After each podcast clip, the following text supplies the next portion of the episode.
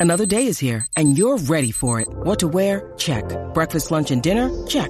Planning for what's next and how to save for it? That's where Bank of America can help. For your financial to-dos, Bank of America has experts ready to help get you closer to your goals. Get started at one of our local financial centers or 24-7 in our mobile banking app. Find a location near you at bankofamerica.com slash talk to us.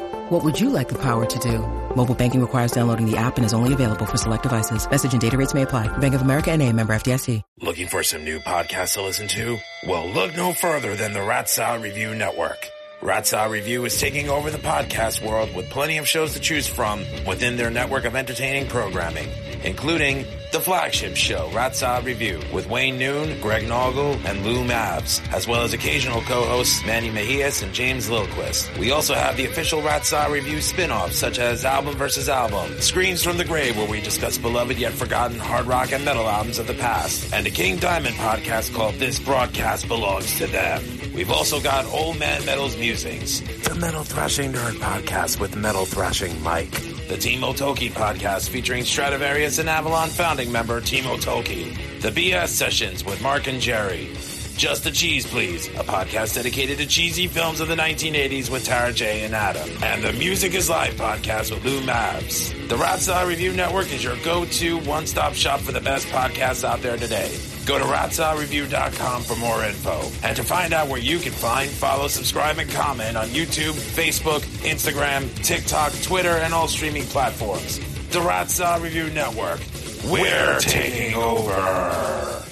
Hey guys, welcome to Metal Thrashing Nerd Podcast. I am Metal Thrashing Mike. And today I have with me Paul. Uh, how did I say your last name, Paul? Van Valkenburgh. Van Valkenburgh. Okay, just wanted to make sure. But Paul Van Valkenburgh, That's right. he's here with me. He's from the Power Trio, hard rock metal band Tubefreeks.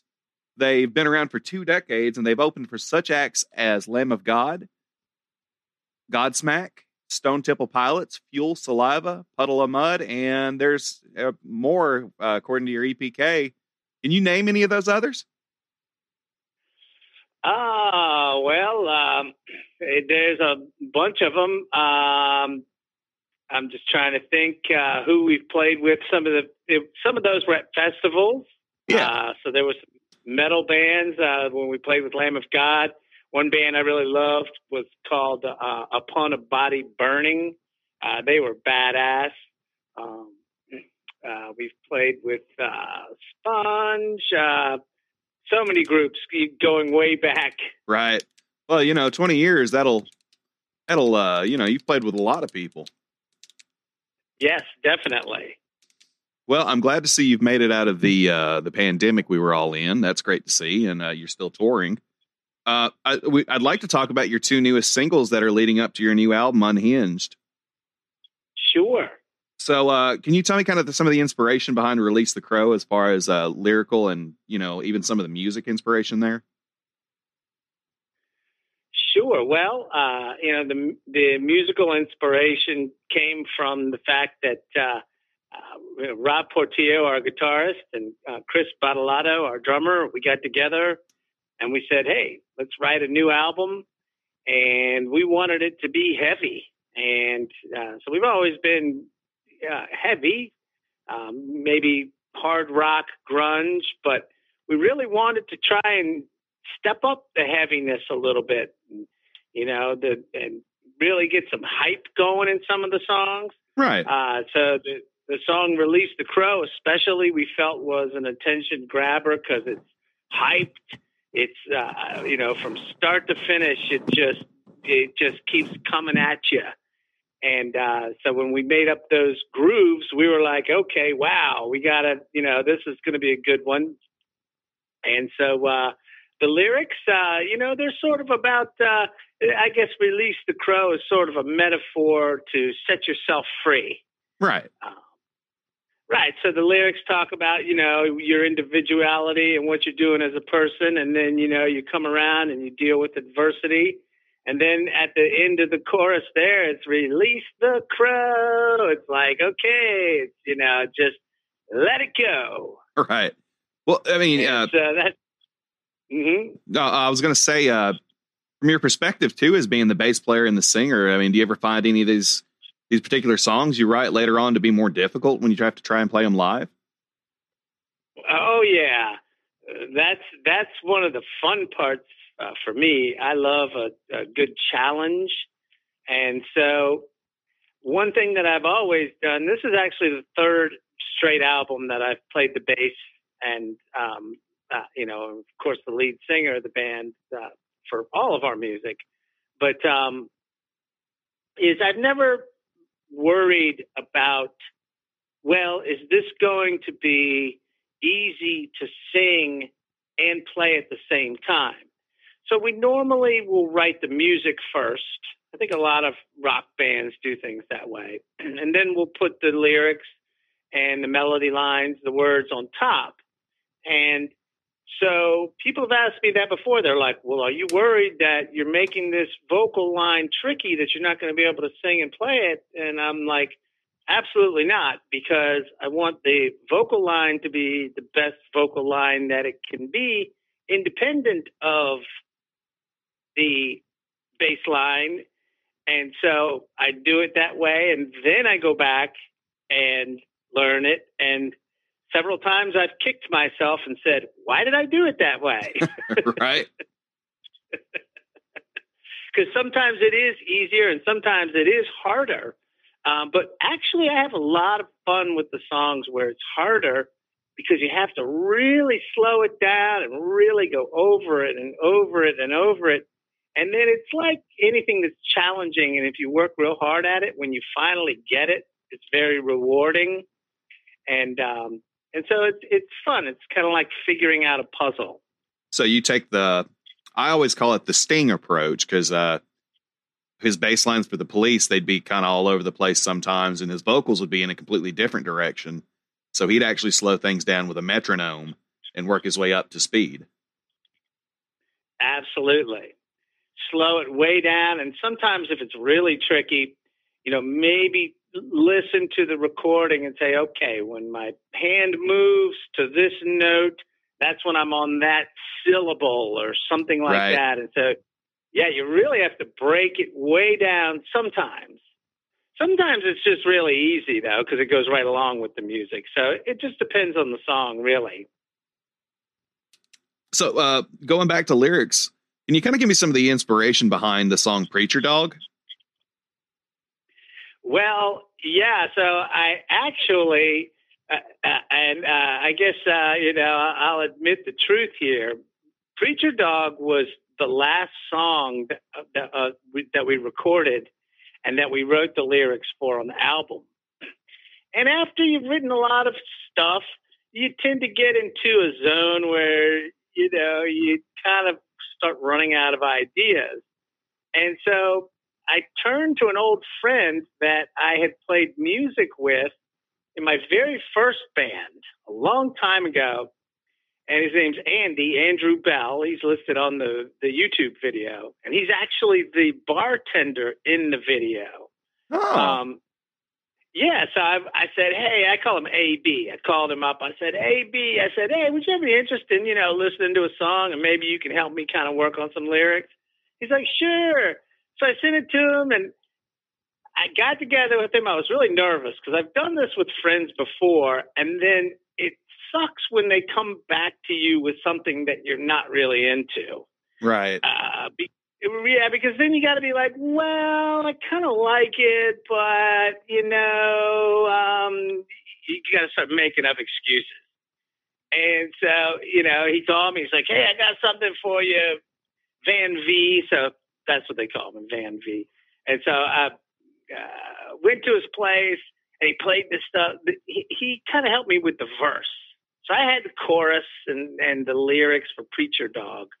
But when he came up with that part about uh, it's a method to your madness, and the way that it sat on the the song was something that I wouldn't have thought of.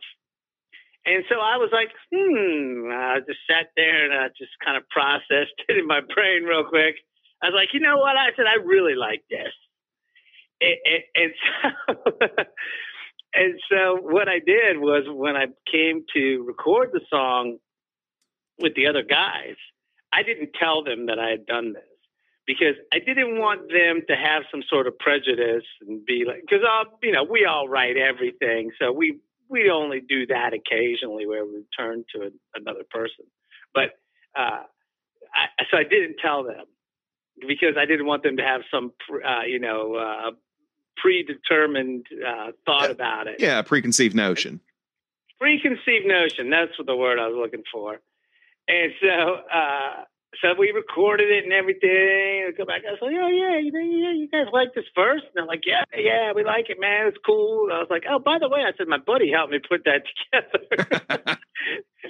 and then they were like, oh, okay. And they're like, well, that's cool. so, I guess they didn't have a choice in that way. So sorry if I took too long to answer that question. No, but, you're uh, cool. I was just going to say there's actually something similar with a band I've enjoyed for years, like Sepultura uh, my favorite song of theirs is probably always going to always been stronger than hate, and it's actually the lyrics were co-written by somebody outside of the band.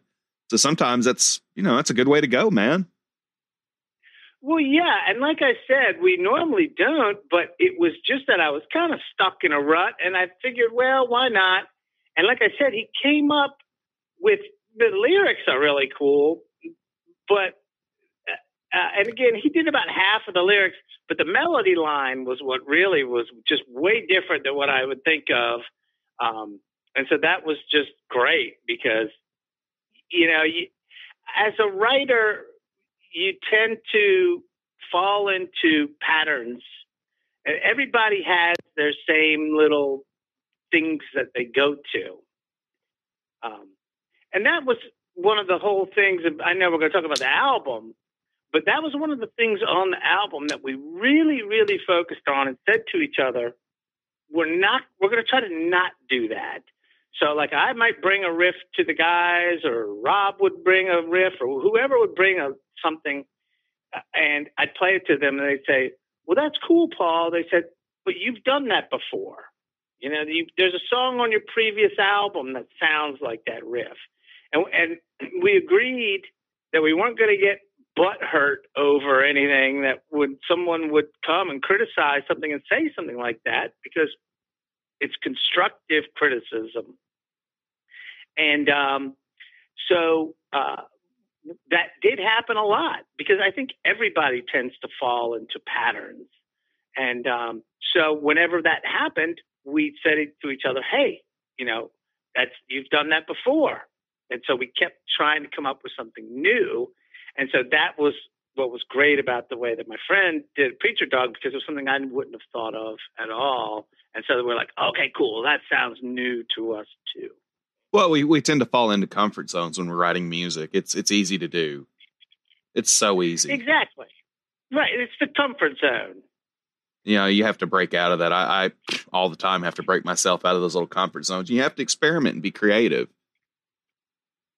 Right, and and you know it's one of those things where, um, you know, everybody wants to be creative and think outside of the box, but can you do it? And can you do it on that particular day? You know, we all have to have jobs being rock musicians oh, yeah. doesn't pay anything. Right. So you come home from your job and you've been dealing with your nine to five all day, and now suddenly you have to turn into like Kurt Cobain, you know, on heroin and think of these crazy ideas. And it's like sometimes it's there, sometimes it's not. Um, you know, and so it's uh, just one of those things. Um, it took us a long time and a lot of work to to compose and then record this album. Right. I was going to ask you about the recording as well. I noticed that it was mastered by Gene um, um, Gene Machine, who did uh, several of Lamb of God's albums. I was going to ask about the recording part of it, though. Did you guys do this as an at home thing and do the mixing yourself and then send it to him for the master? Well, you could say at home if having about a hundred thousand dollars studio is at home. Right. So our our drummer Chris is a, a, a sound engineer and he's been training for years and is done a lot of good work. And so, yes, we recorded it ourselves, but it's it was done with like the real deal type of equipment and know-how. Right. Um, yeah, Chris is a fantastic engineer and and you know recording engineer and mixer. And so we recorded and mixed everything ourselves. Um, and then we connected with Machine, uh, Gene Freeman, who you mentioned. He's done, I think, two Lamb of God albums. Excuse me. He's done three of Clutch's coolest albums. Um, Head P. Yeah. Yeah, the guy's just amazing. Oh yeah. I mean, so, so we'd get on these sessions with him, and he would just pick out things out of the blue, and we'd be like, "Wow, how did you hear that?" And he would tell us how to deal with things. And so uh, Chris learned a lot from dealing with Machine because I mean, Machine's a world class, you know, uh, level uh, producer and mixing engineer. And so it was a lot of fun for us to uh, learn. But Machine also was very complimentive, com, com, complimenting, complimenting yeah. of Chris. Where when we brought the mixes to Machine, they were like, he was like, look, I'll tell you how to tweak some things, but everything's right where it needs to be already. And so that was just so that we had like a you know a third party to come kind of just give us a final check more than anything. But we've developed a relationship with uh, Machine, and we're hoping to do more with him uh, the next time. We might even see if we can have him produce us on some stuff. Awesome. He's amazing. Yeah, no, absolutely. I think he did Ashes of the Wake for Lamb of God, wasn't it? I'm not sure. I, I think Sacrament was one of them. I think Sacrament was one. Either way, he's done, you know, part of my childhood. So that was teenage Yeah. years, man, you know? I know. I think he he was definitely the. Uh, I'm not. Well, I don't want to say definitely, but I think he was the producer for that song "Redneck." Okay, that would have been Sacrament, yeah. Yeah, that was badass. Oh, that's a great tune.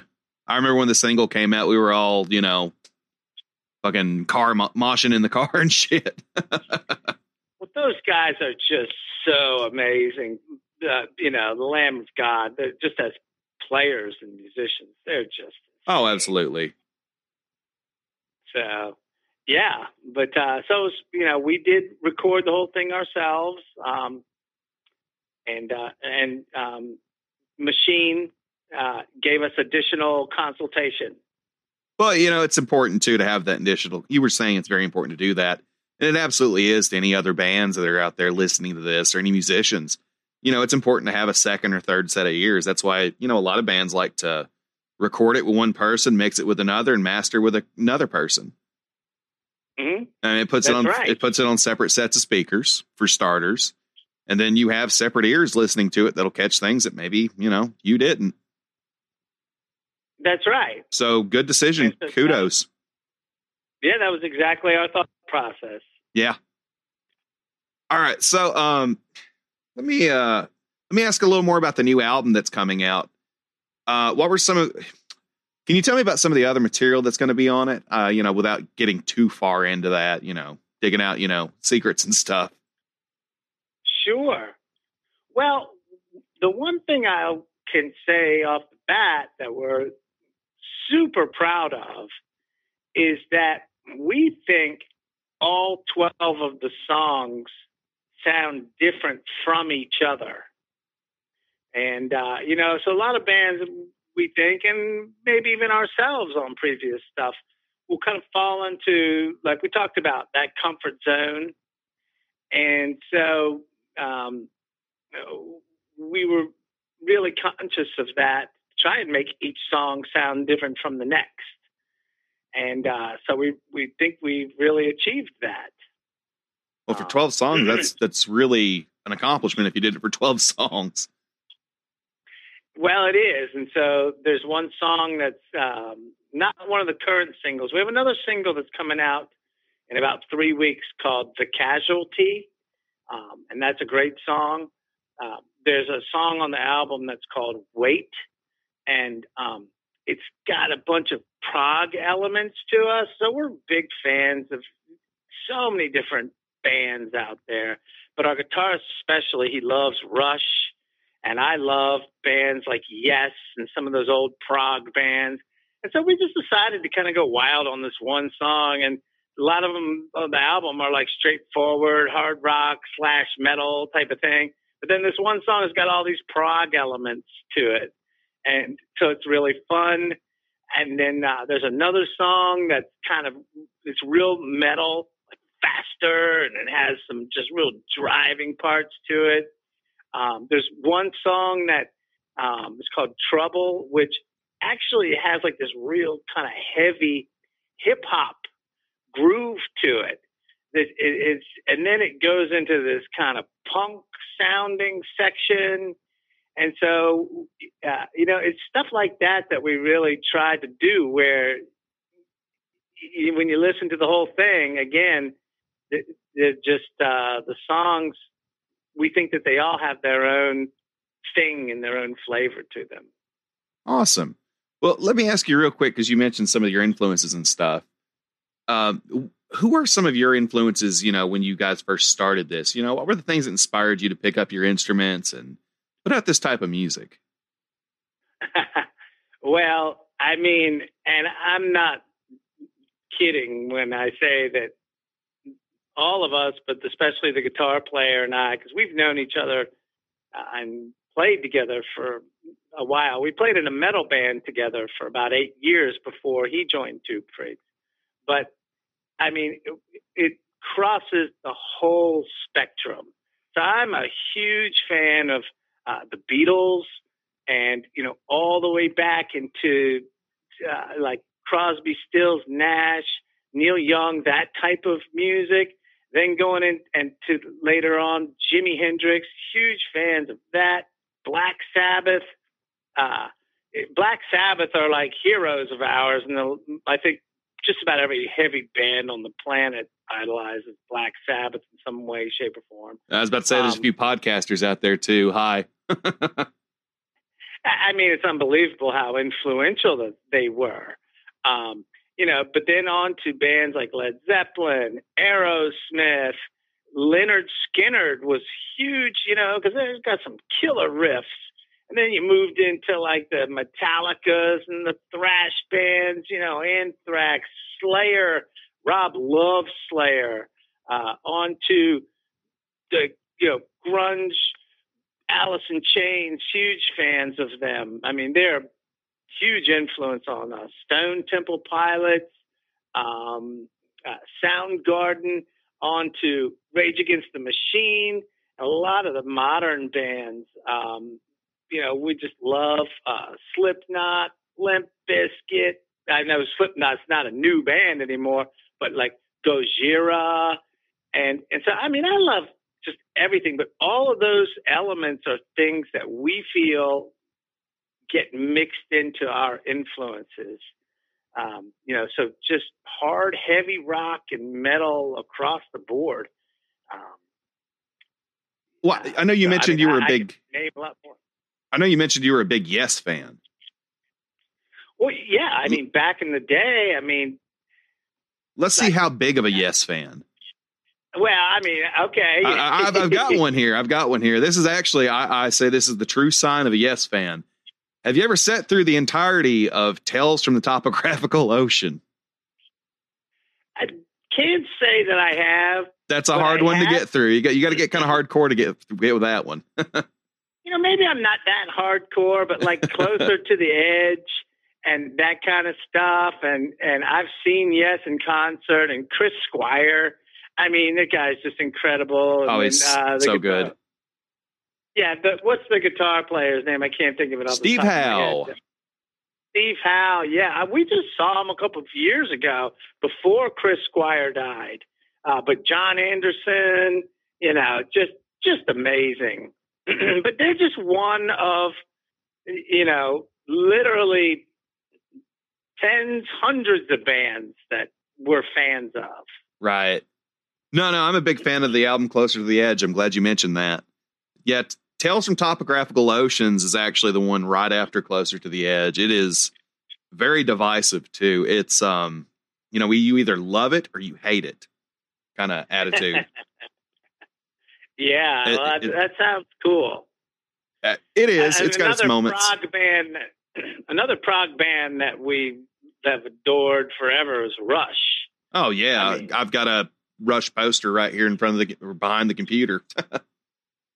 Yeah, I grew up when I was in seventh grade. I mean, I'm dating myself, but I had the, the albums for uh, Archives, uh, Rush, and then Black Sabbath. So I really had to blame it on my sister because when I was a little kid, I, I grew up in a musical family, and my dad was a, cl- a classical pianist. But my sister got into Heart. Heart is another band that I just love. Their old stuff was killer. Um, but uh, she was into Black Sabbath, Aerosmith, Heart, Rush, and bands like that. And I listened to that stuff. And I used to play clarinet when I was in third grade. And I went to my dad. I said, Dad, I don't want to play clarinet anymore. I want to play drums. Right. so that's where it all started. So, what what's your favorite Rush album? Let me ask you real quick. Oh, if I had to choose, hmm, you know, we we talked about they're just so good. What what was the one that was the the one with La Villa Strangiato and the trees? Was that Permanent Wave? Hemispheres. Hemisphere. I've got that one on I vinyl over here. Hemisphere. Yeah, that, that was my favorite Rush album for years, man. Uh, and then I, Ah, I, I think I heard Permanent. Waves later, and then I was just like, okay, you know, Jacob's Ladder and stuff kind of replaced that. Different strings, you know, songs like that. I was just, I couldn't get past how great that one was. That one was insane. I mean, I think the pinnacle of their career was, of course, moving pictures, but um, I got way into uh, like Caress of Steel, Fly by Night, and the original Rush album, 2112. I mean, come on, those albums are killer. Oh, 2112 was where I started with them. Y- Yeah. And then, you know, Farewell to Kings. I And those guys were just insanely good. They really were. All around. Yeah, I know. It's a shame Neil Peart passed away because they were one of the best. Yeah, it really was. It was a sad day we lost Neil Peart. Uh, he, I know. up until Portnoy, I think he was the youngest drummer in uh, the Rockin' or the Drummers Hall of Fame or something like that. I can't remember which magazine it was. really? Yeah, but it was like up until Mike Portnoy showed up. And Portnoy was influenced by him and uh, Bill Bruford from Yes. So Mm-hmm. full circle Right. there. Took him a Bruford. I, I remember I went and saw, you know, kind of going back to Rush. What was that? Bruford Wakeman. Uh, there was the band. Uh, oh, what was the, the, who was the the keyboardist? Rick Wakeman from Yes. That, that was Wakeman. Oh, do you remember that band? Uh, and it was the singer. What's uh, Jon Anderson. uh, Anderson Wakeman, Anderson Wakeman, Bruford, and Howe. Or those guys put out like two albums or something. Th- their outside them, too. discography from the main band is so odd Yeah, because you throw in stuff like Asia and it just gets weird. And then Rick Wakeman is, you know, doing uh, King James the Eighth and uh, King Arthur. uh huh. So they get a little yeah, wacky. so you know, prog stuff. Now, we, you know, of course, we're trying to, you know, move up in the ranks and get more popular and get on the festivals and have people know us. And so that's why we we had fun with the one song on the album that's that's proggy, and we love that. But we didn't want to do that as a overall thing because you know there's uh, there's some people like you and me who love that kind of stuff, but a lot of the average listener it overwhelms them. Oh no, yeah. I, I was going to say like a band like I, I revert back to Dream Theater a lot, but man, the way they built their fan base over the years is just staggering. It, it's amazing, and they built a loyal fan base because they'd get guys like you or me who are really into music, and we're the ones that listen to them. I mean, I. I, I was talking to someone the other day, and I said, I, I about guarantee you, ninety percent of the people that listen to this podcast are probably musicians. Yeah, Because I mean, I we're mean, musicians, but we're we're also fans of music. that's right. And when you start digging into, yeah. you know, lesser known bands, it's usually musicians who are doing it. So. well, very good. Yeah. Na- nature of the beast. That's, that's, right. Well, that's cool. You like a lot of those same bands. Oh man, I like a lot of stuff. Uh, uh, I say this one a lot too. It's uh, you know kind of surprise people. I've got Chet Atkins and Dolly Parton albums over here in my record stand. You know. I know. I, I like pop music. I'm a big fan of Gwen Stefani. I used to love No Doubt. I even liked some of Madonna's stuff, believe it or not. I went and saw her in concert. It was phenomenal. So I I actually like a lot of pop music and and Latin music. Yeah. One of the funniest things is is that Rob, our guitarist, he uh, is uh, his family is from El Salvador, and so he's actually Latin and speaks Spanish. And my family came from like Europe or somewhere, not Latin.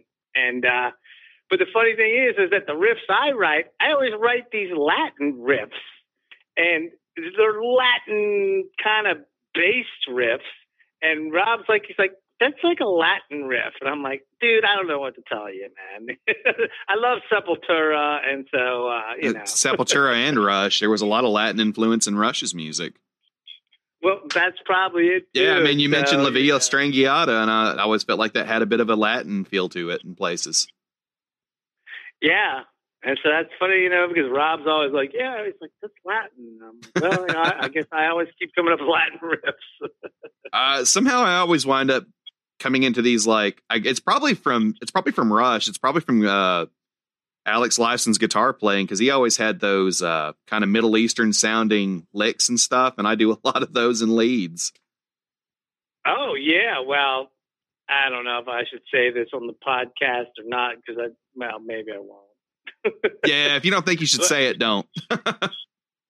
yeah, I won't. Let's not get but, in trouble. We, yeah, okay, we won't get in trouble, but we like a lot. I'll just say a kind of the Arabian sound. Yeah. Um, yeah, that's uh, yeah. Uh, the Middle Eastern, as I call it. Yeah, just the Middle Eastern, Arabian. Yeah, we we come up with a lot of that too. We actually really like that. That's so, uh, probably from hearing those licks all those years of like Alex Lifeson's leads, man, because there was a lot of that in his lead playing.